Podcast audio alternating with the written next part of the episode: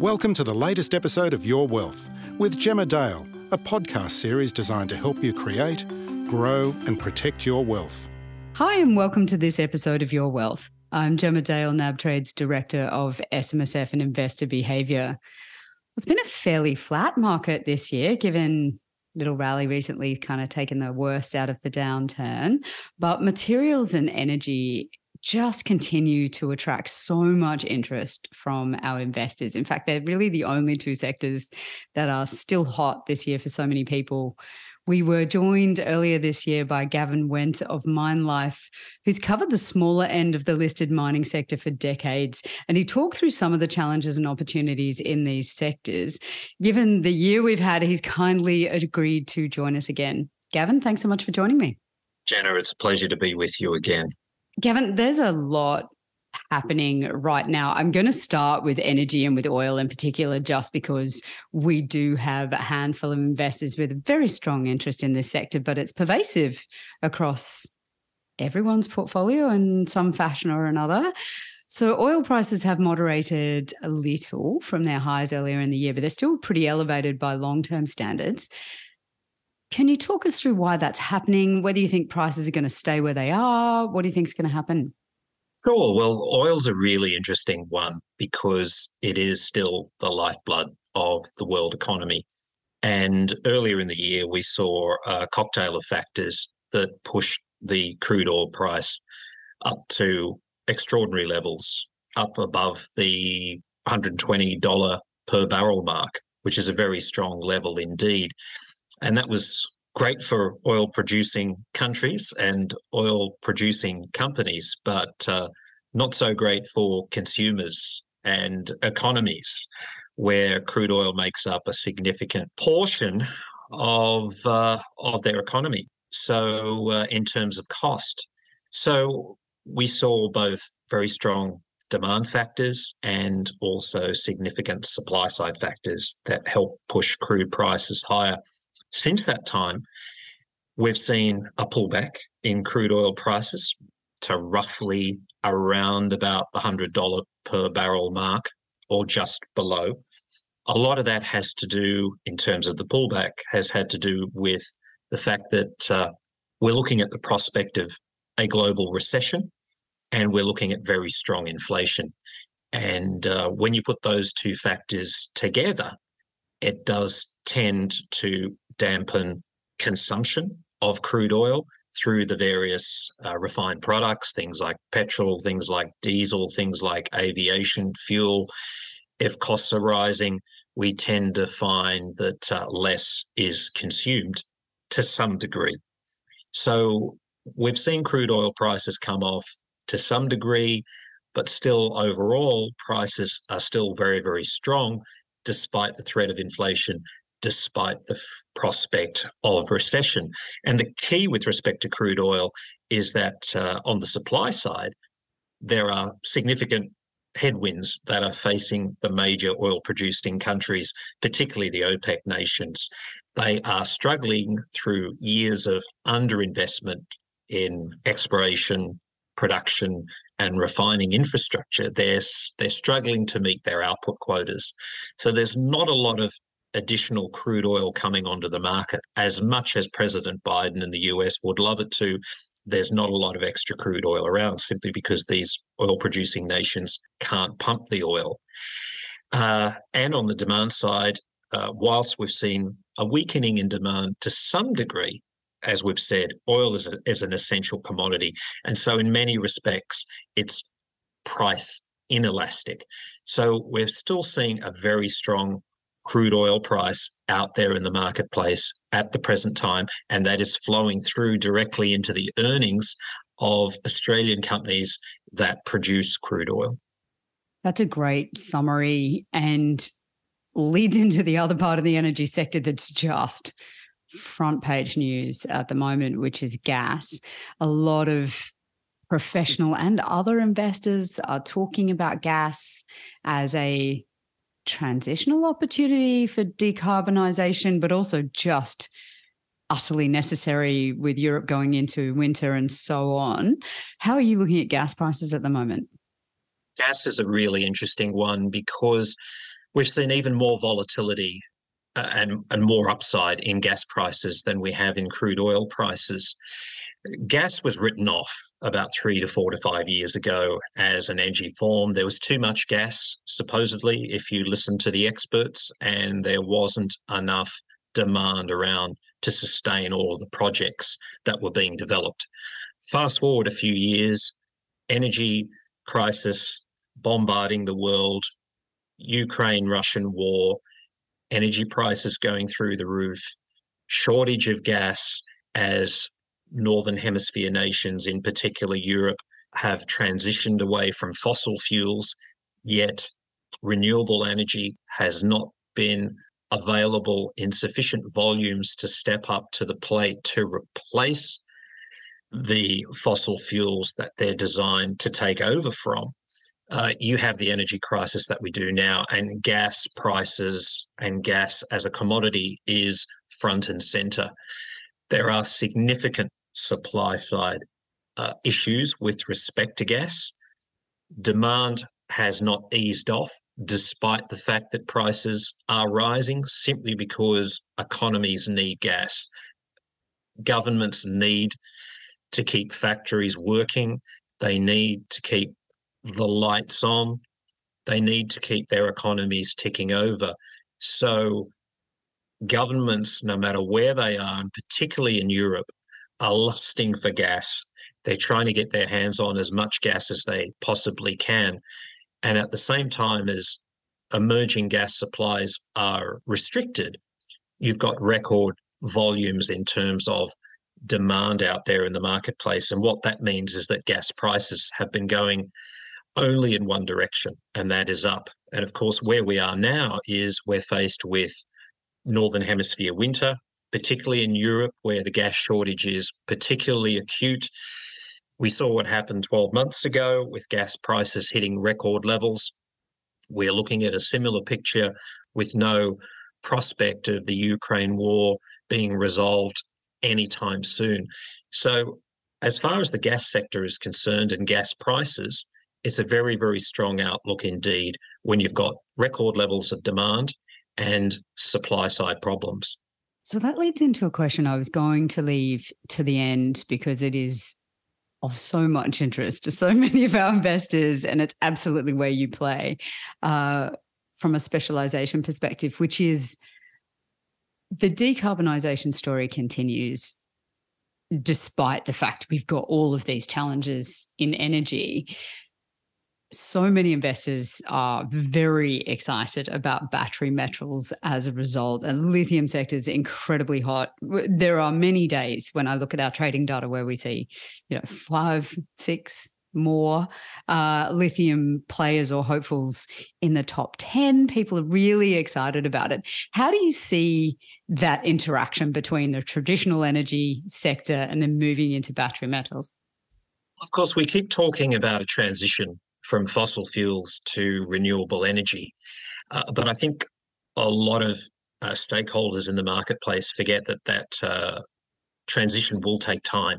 So you need to keep investing in fossil fuels and at the same time investing in renewables so that a transition can take place. You cannot simply switch off oil production today, gas production, uh, coal mining, coal fired power stations today and cross your fingers and hope for the best that uh, renewable energy can take its place.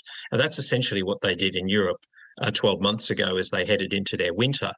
They totally underestimated the consequences of switching off coal fired power as they were heading into their peak uh, winter demand season. And as a result, renewable energy was not able to step up to the plate and replace the coal-fired power that was uh, that was lost. And that's a lesson that I think we all have to learn right across the world.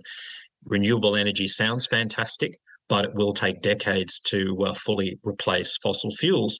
In the meantime, if we don't keep investing in fossil fuels, things like coal mines, ensuring that they keep running, new oil fields, new sources of gas, our existing fields will run down. We'll see even further price increases and shortages, and that will create economic chaos right around the world and lead to further inflation because of rising energy prices. And those rising energy prices will stay higher for longer and will feed through and stay within the global economy and they won't go away.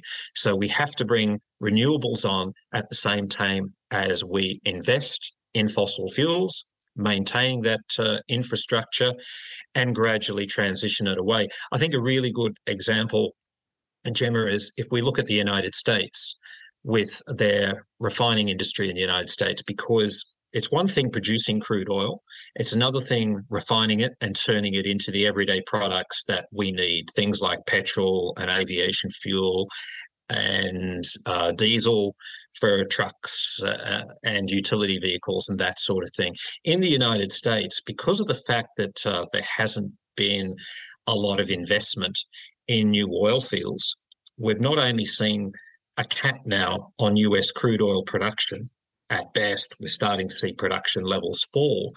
But because there's been an associated lack of investment in refining capacity, that crude oil that gets produced, it's harder and more expensive to turn it into the products that uh, motorists need and the economy needs.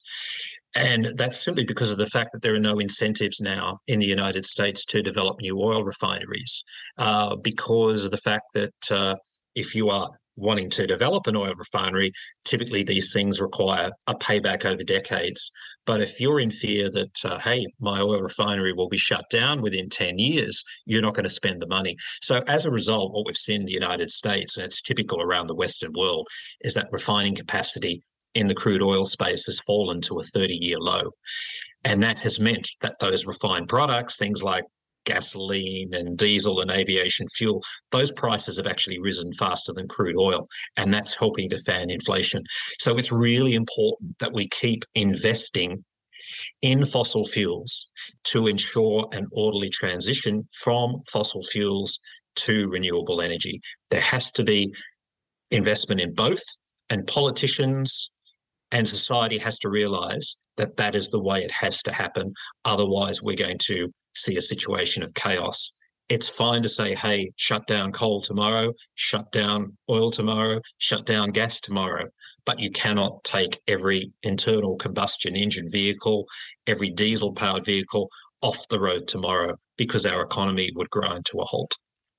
So I know we have many investors who agree with you, and we have plenty of investors who are trying to I guess, play both sides of this story.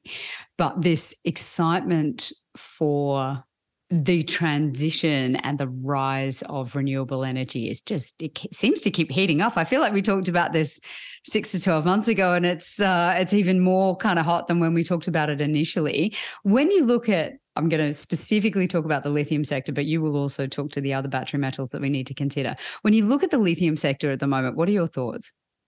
Lithium's had a great run in 2022 and it's outperformed just about every other commodity. Ironically, probably only thermal coal would be the other commodity that's up there in terms of its price performance. And that's fed directly through into very strong performances in the equity market of those companies that are producing and also exploring for lithium. So that's been really fantastic. And investors and traders have made a lot of money in the lithium space so far during 2022. However, we have seen a little bit of a pullback in sentiment and equity prices over the last week. A couple of reasons for that. Uh, there have been some analyst downgrades of some of the lithium producers or emerging, emerging lithium producers on the Australian market. There are some rumors in China that uh, some battery producers have cut back on their production quotas because of issues related to COVID, etc., which might mean that uh, demand for lithium concentrate might fall. Look, I think the outlook for lithium is still outstanding, and I think the fundamentals are still strong. I think what we're seeing over the recent week or so is simply profit taking within a sector. It's outperformed the rest of the resource space. I think investors even within the lithium space have sort of been saying, "Hey, guys, this this this run has to has to have some some uh, bumps in the road, and really there haven't been any. And so I think what we're seeing is a, an opportunity for profit taking. One or two of these, if you call them negative news stories out there in the market, has been the catalyst for some investors to take some profits off the table. And you've got to remember, if you're invested in companies like Pilbara Minerals, for example, they've just been generating an enormous amount of cash they have seen an extraordinary share price performance.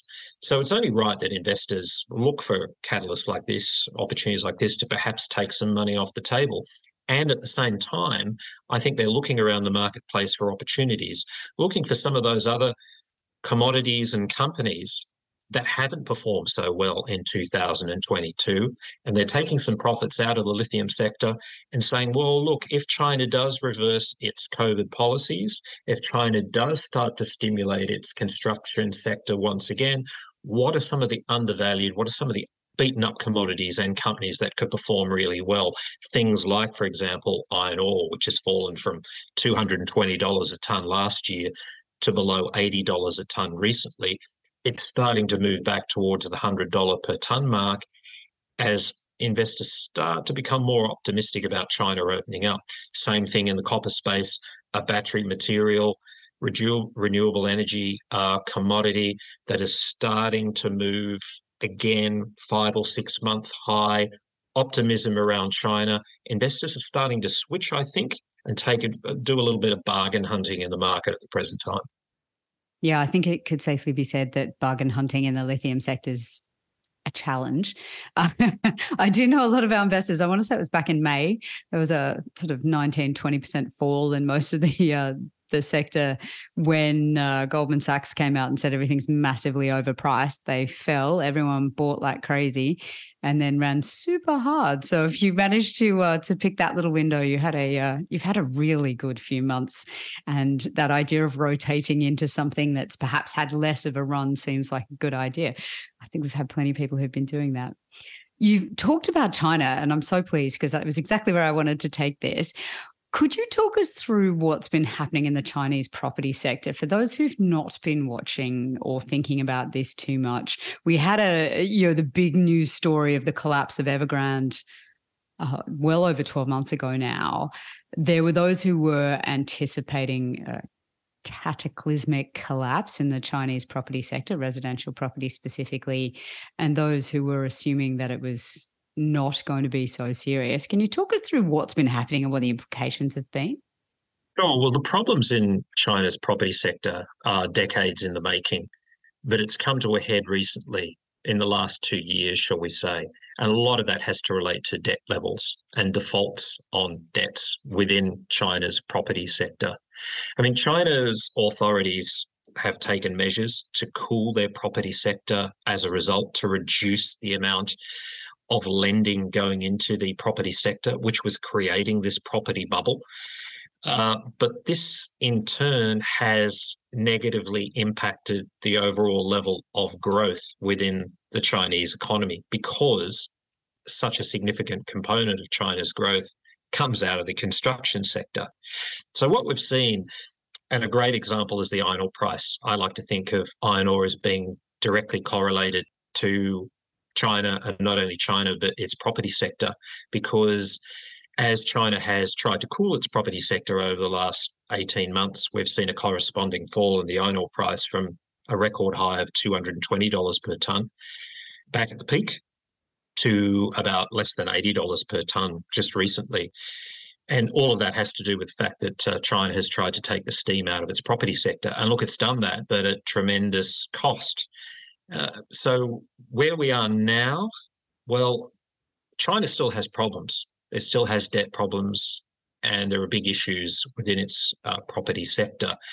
However, there's also tremendous pressure domestically now for China to address concerns around these ongoing COVID lockdowns and pressure for China to get its economy moving once again. And that's not only domestically, but that's also internationally. There's global pressure.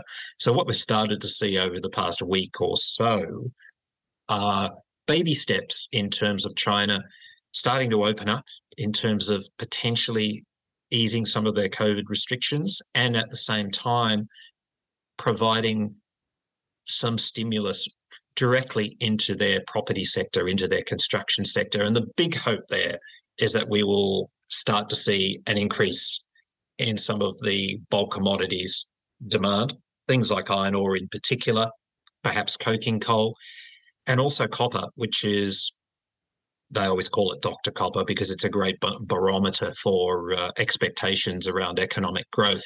We've started to see copper re-emerge. It's currently trading at a five-month high, and a lot of that has to do with China and the better tone that's coming out of China with regards to optimism around their economy.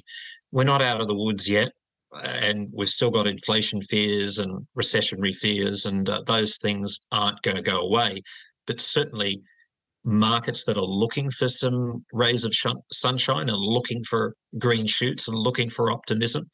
Uh, they've got more out of China in the last week or so than we have for probably the last 12 months. So there certainly is, if you believe in what funds are doing in terms of buying into commodities, they're buying into iron ore, they're buying into copper, there is a feeling that things are starting to turn. And if we're not going to see massive movements, there's certainly a feeling that the worst is behind us, at least with respect to China. It's a really interesting perspective and I think useful for a lot of people. Uh, feel free not to answer this one, but um, uh, there seems to be hints of a diplomatic thawing between Australia and China. And certainly a, lot of our mining magnates seem pretty, pretty pleased about that. Do you think that will have any impact on demand, or do you think certainly with iron ore, it's imperative and there was a reason why no restrictions were placed upon it in the first place? Absolutely. Iron ore was the one commodity that China did not touch, that China did not place any sort of restrictions on purchasing. And there was a reason for that because China needs iron ore and it needs at the right price and it needs the highest quality iron ore. And that's exactly what Australia produces. I mean, China is a domestically has enormous reserves of iron ore. In fact, China is one of the biggest producers of iron ore, and it does use some of its own domestic iron ore, but it's of a lower quality. So it cannot produce the high quality steels that it needs. And uh, as far as its blast furnaces are concerned, generally they're geared up particularly if they're producing high quality steels, they need high quality Australian and Brazilian iron ore in order to produce those products.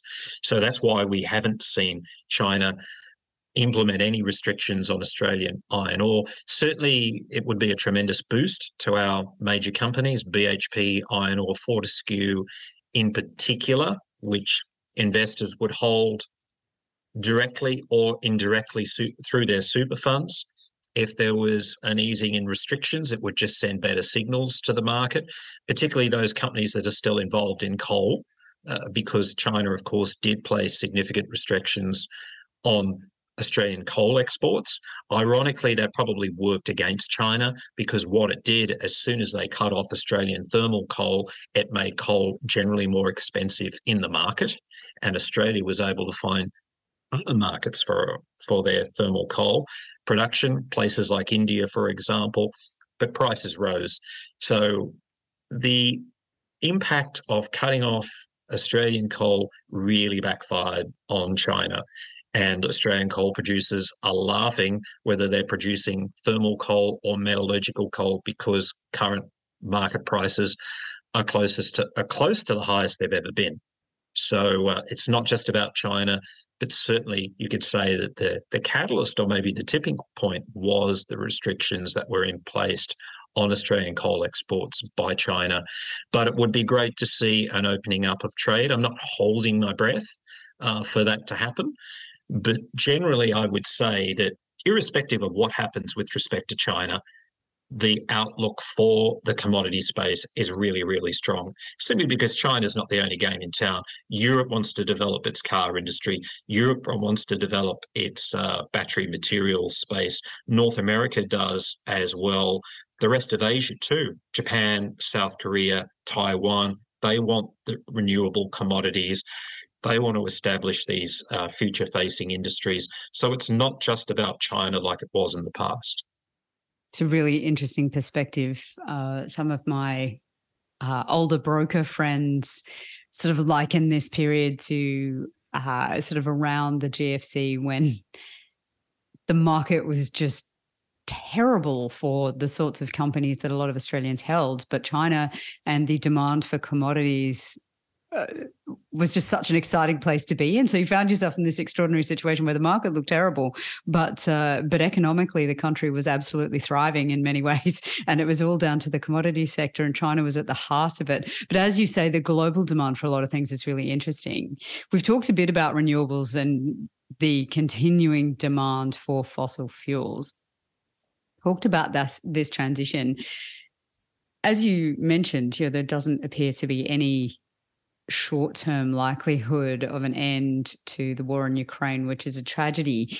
But it does seem to have put a lot of pressure on countries to think about energy security and having sort of onshore secure assets to maintain their power and all those sorts of things. Do you see that playing into that demand? Certainly. And that's what's taking place right now, as you point out, uh, particularly in Europe countries that perhaps had become very reliant on one source of of energy, for example, Germany with respect to Russian gas have had to very rapidly rethink their energy strategy. It's all about sovereign risk, energy security, being able to ensure that factories can continue to run and citizens can turn the lights on and keep warm during winter. You know, the provision of energy for citizens is a fundamental aspect of government. And I think some of those European governments had forgotten that. I think they were living in a naive world where green politics had overtaken reality. And I think there was so much momentum behind the move to renewable energy so quickly that there was a certain degree of, well, just switch off fossil fuels, carbon intensive energy sources, bring on renewables, whatever we've got, and let's hope for the best. And of course, it couldn't have happened at a worse time because with existing shortages in the market, that coincided with the start of the Ukraine war. So all governments are having to reassess their energy strategies. And that means a combination of fossil fuels, I believe, if they're sensible, keeping those running, investment and incentives for for fossil fuels. So you have that surety around energy supply and at the same time spending lots of money on encouraging renewable energy so that you can build up the renewable energy as quickly and reliably as possible and then make the transition gradually away. As i say this isn't something that's going to happen in 5 or 10 years. It'd be great if it could but it's not that's not the way it's going to happen and there are so many global challenges out there at the moment one of the big issues in the renewable energy space as we move towards EVs is simply getting our hands on enough material to make that transition. Copper is a great example. We're not talking about powering the economy per se because sunlight is free, wind is free but you have to be able to harness that energy. And so, what you then need is to build the batteries, the collectors that can collect that energy, store it, and then you have to invest massively in energy distribution infrastructure because our current power grids just won't cope. So, for example, you need copper we need an extraordinary amount of copper. At the moment, we're not going to be able to mine enough copper to ensure that the energy transition happens. For example, we need a new Escondida every year as a minimum. Escondida is the world's biggest copper mine that's currently producing. It took about 20 years from finding to bringing to market all up, but we need an Escondida every year in order to all of the experts say, ensure the energy transition. The fact that we need, we have access to enough copper to make the infrastructure happen. Is that going to happen? Well, I would suggest that, that no, we're not. It's actually getting harder. If you look at the amount of spending on exploration, it's been decreasing. If you have a look at the projects that are up for development, it's getting harder to fund those projects. They're often in places where banks will not want to lend readily because of sovereign risk issues. So, at a time where we need more copper than uh, has ever been mined before, there are significant challenges. So, that's a major headwind to the renewable energy thematic. And that's why I say we cannot just simply move away from fossil fuels today, tomorrow, next week, five or 10 years. They still have to be there because we're in uncharted waters. We don't know if we're going to be able to access commodities fast enough to ensure that transition to renewable energy. It might take significantly longer than we currently think it will. Yeah, it's a really interesting challenge, and you can see the extent to which markets and governments are grappling with it at the moment.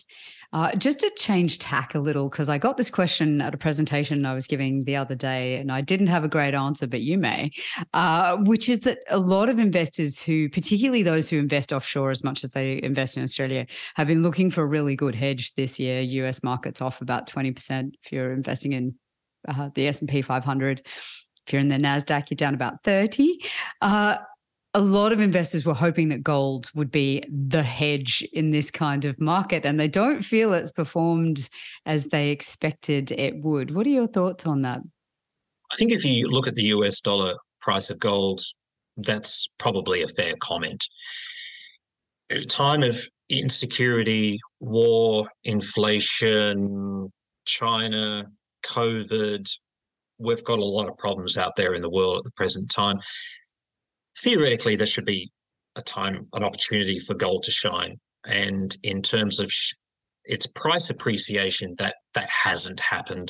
I guess, however, if you look at gold's price performance in US dollars compared to the majority of the commodity space, it's actually held up very, very well. It's actually been has been an insurance policy over the course of 2022 it's been relatively stable. So one could certainly argue that it, it has done its job. Has it outperformed? No, it hasn't. What's interesting about gold too, though, is you must not only just look at it in terms of its US dollar performance, but you should have a look at it in the context of its performance in terms of other currencies. So, for example, how has it performed in Australian dollars? How has it performed in terms of the euro, Japanese yen, Brazilian real? Whole host of international currencies, the gold price has performed really, really strongly. It's gone up quite strongly during 2022. It's just only in the context of the US dollar that gold has traded downwards to sideways during 2022. And gold has had to deal with, in US dollar terms, has had to deal with a couple of reasonably big headwinds. And it's all to do with the United States. It's all to do with the fact that the United States has have put their interest rates up faster than anywhere else in the world so far this year. And what that has done is that has attracted investors seeking a return, seeking yield. So a lot of money has flowed into the United States. So rising interest rates has attracted money. Rising interest rates typically can be negative for gold. So that's a that's a first factor. But with all of the money going into the United States, that's pushed up the value of the US dollar. And a rising dollar typically is negative for gold. So you've had rising rates, rising US dollar. Both those factors have coalesced and meant that uh, there's been a negative knock-on effect with respect to to the price of US dollar price of gold. Gold's performed really strongly against other indices and it's performed really strongly in terms of other currencies, but in the US dollar terms, it has struggled because of those factors about rising US dollar and rising rates. Now, where are we now? Of course, there is a feeling that the worst is behind it as far as gold is concerned. We've seen gold hit to its highest level in a couple of months.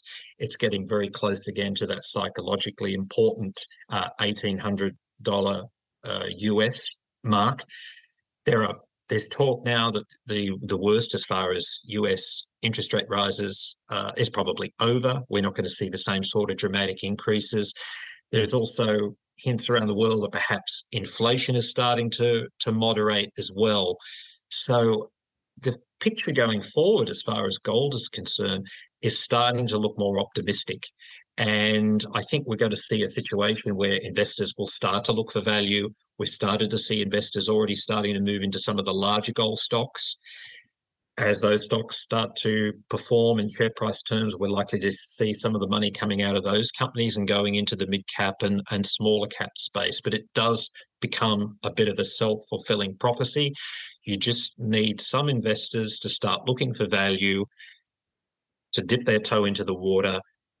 The the ripples start to become bigger, they become waves, and then that starts to permeate throughout the sector. But investors have been looking for a bottom in gold, and I think we've probably found it. Oh, that's interesting. I'll uh, I'll remember that for next time I get asked the question at a presentation. Two last questions for you, and I know this is where people are going to be most excited to hear your thoughts because you do focus on the smaller end of the of the market, and you look at a number of companies that I think a lot of our investors are always very keen to hear about. What do you see as the most attractive prospects for investors who are looking for materials and energy exposure at the moment? I think there's the best exposure I, th- I believe that investors could could have. And look, there, I think the recovery in our resource sector will be broad. So I think there'll be energy, bulk commodities, precious metals, and industrial commodities will all perform well. But if I had to pick one sector at the present time with a near to medium term view, I would pick the industrial slash base metal sector. The reason I say that is that so far during 2022, the base metal sector has been really beaten up. We've had recessionary fears, we've had inflation, we've had rising energy costs. All of these factors have combined to dampen sector sentiment. And a lot of the producers within the base metal space have suffered in share price terms. They've said, uh, I guess we've seen uh, profits impacted because of falling demand. We've seen margins decreasing because of rising costs right across the board, a lot of that related to energy. And as a result, that's really impacted sentiment. And we've, we've seen some selling in the sector. There's, there's no doubt about that. So equity prices, equity valuations have fallen so far during 2022. You look at other sectors that have performed really well, such as the coal sector, uh, the lithium sector, for example, they've done really, really well. I think what we're looking at now is because the fundamentals for some of those base metals haven't changed, in particular copper. In fact, we're just closer to the abyss, if you like, than we were 12 months ago with respect to the shortage of copper and the overwhelming increase in demand that is set to take place. And so we've kicked the can down the road for 12 months. And we've had a situation where copper prices have fallen and copper producers' equity prices have fallen. But I think there's certainly an opportunity there simply because of the fundamentals are so strong over the medium to longer term. So I think what we're likely to see is investors going into the market, having a look around, look at those sectors that have outperformed, those sectors that have lagged. And I think the base metal sector is such a sector where I think there is going to be a significant rebound. I think the other aspect that goes along with that too is we will likely to see, we are likely to see more corporate activity we saw a couple of months ago BHP making a move on Oz Minerals, taking advantage of the fact that the coal copper price was was low in order to launch uh, corporate activity. That hasn't dissipated. I think what we're likely to see is more corporate activity win the space. So even if investors themselves don't necessarily recognize the value that's there in the moment amongst some of the base metals, we'll see cashed up uh, predators further up the food chain starting to look further uh, downstream, looking for opportunities to acquire. So I think what we're going to see is we're going to see equity prices moving as investors see look at look for bargains. And there's also going to be an anticipation around uh, growing corporate activity within the base metal space. I think it would please everyone to hear about the prospect of a broad based recovery and also to be looking at some of those sort of more specific areas. Is there anything that you feel is worth being cautious about at the moment, given that, as you say, coal and lithium in particular have run terribly hard? I think in the near term, there would be two commodities I would just be cautious about. And I'm not necessarily pessimistic on them, but if I had to pick two commodities where there could be some downside, first would be crude oil. simply because of the fact that uh, the markets don't quite know if we're heading towards a recession. If we are indeed heading towards a global recession, then demand for crude oil is more than likely going to ease. So there's the potential for some crude oil price downside, assuming that OPEC doesn't step in with more production cuts. And that's been their strategy. So it just makes sense that uh, we could see some more downside in crude oil prices in the event that we get close to a to a recession. At the same time, crude oil is such an important component of the the everyday world economy that there is downside protection there. The other commodity is lithium. And I only say that not necessarily based on any fundamentals, because I think the fundamentals for lithium are very, very strong.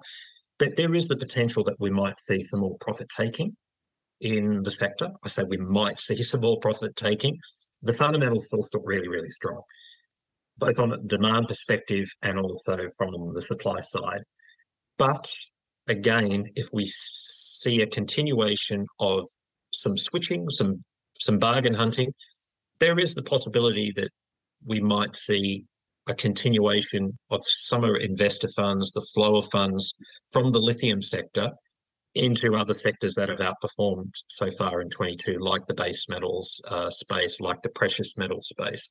And I say that only because of the on the basis of relative valuations, nothing necessarily sinister or negative that's underlying the lithium space. Investors might just start looking for um, for bargains and undervalued situations in sectors that haven't performed so well in 22, where there is strong upside based on what we see at the moment, I imagine where there is profit taking, some of our guys might be taking that as an opportunity to jump in. But uh, we'll see what happens. Gavin, MineLife, uh, which is your company, provides research for investors. You often provide commentary in the media on all the sectors you've been talking about and more. Where can people go to find out about MineLife and the work that you do? Fantastic. Well, thanks for the plug, Gemma. Look, the easiest way is to have a look at our website, which is www.minelife, or one word, .com.au. There's a fairly comprehensive overview of what we do and how we believe we can help investors. We focus 100% on the resource sector, and most importantly, we specialize in the junior companies, the smaller end of the market, which I think is infinitely more exciting than any other part of the uh, the ASX, and uh, there's always something interesting going on. It's uh, it's certainly an area that a lot of our investors are very interested in at the moment. Uh, Gavin from MineLife, thank you so much for joining us today. Pleasure, Gemma. Thank you.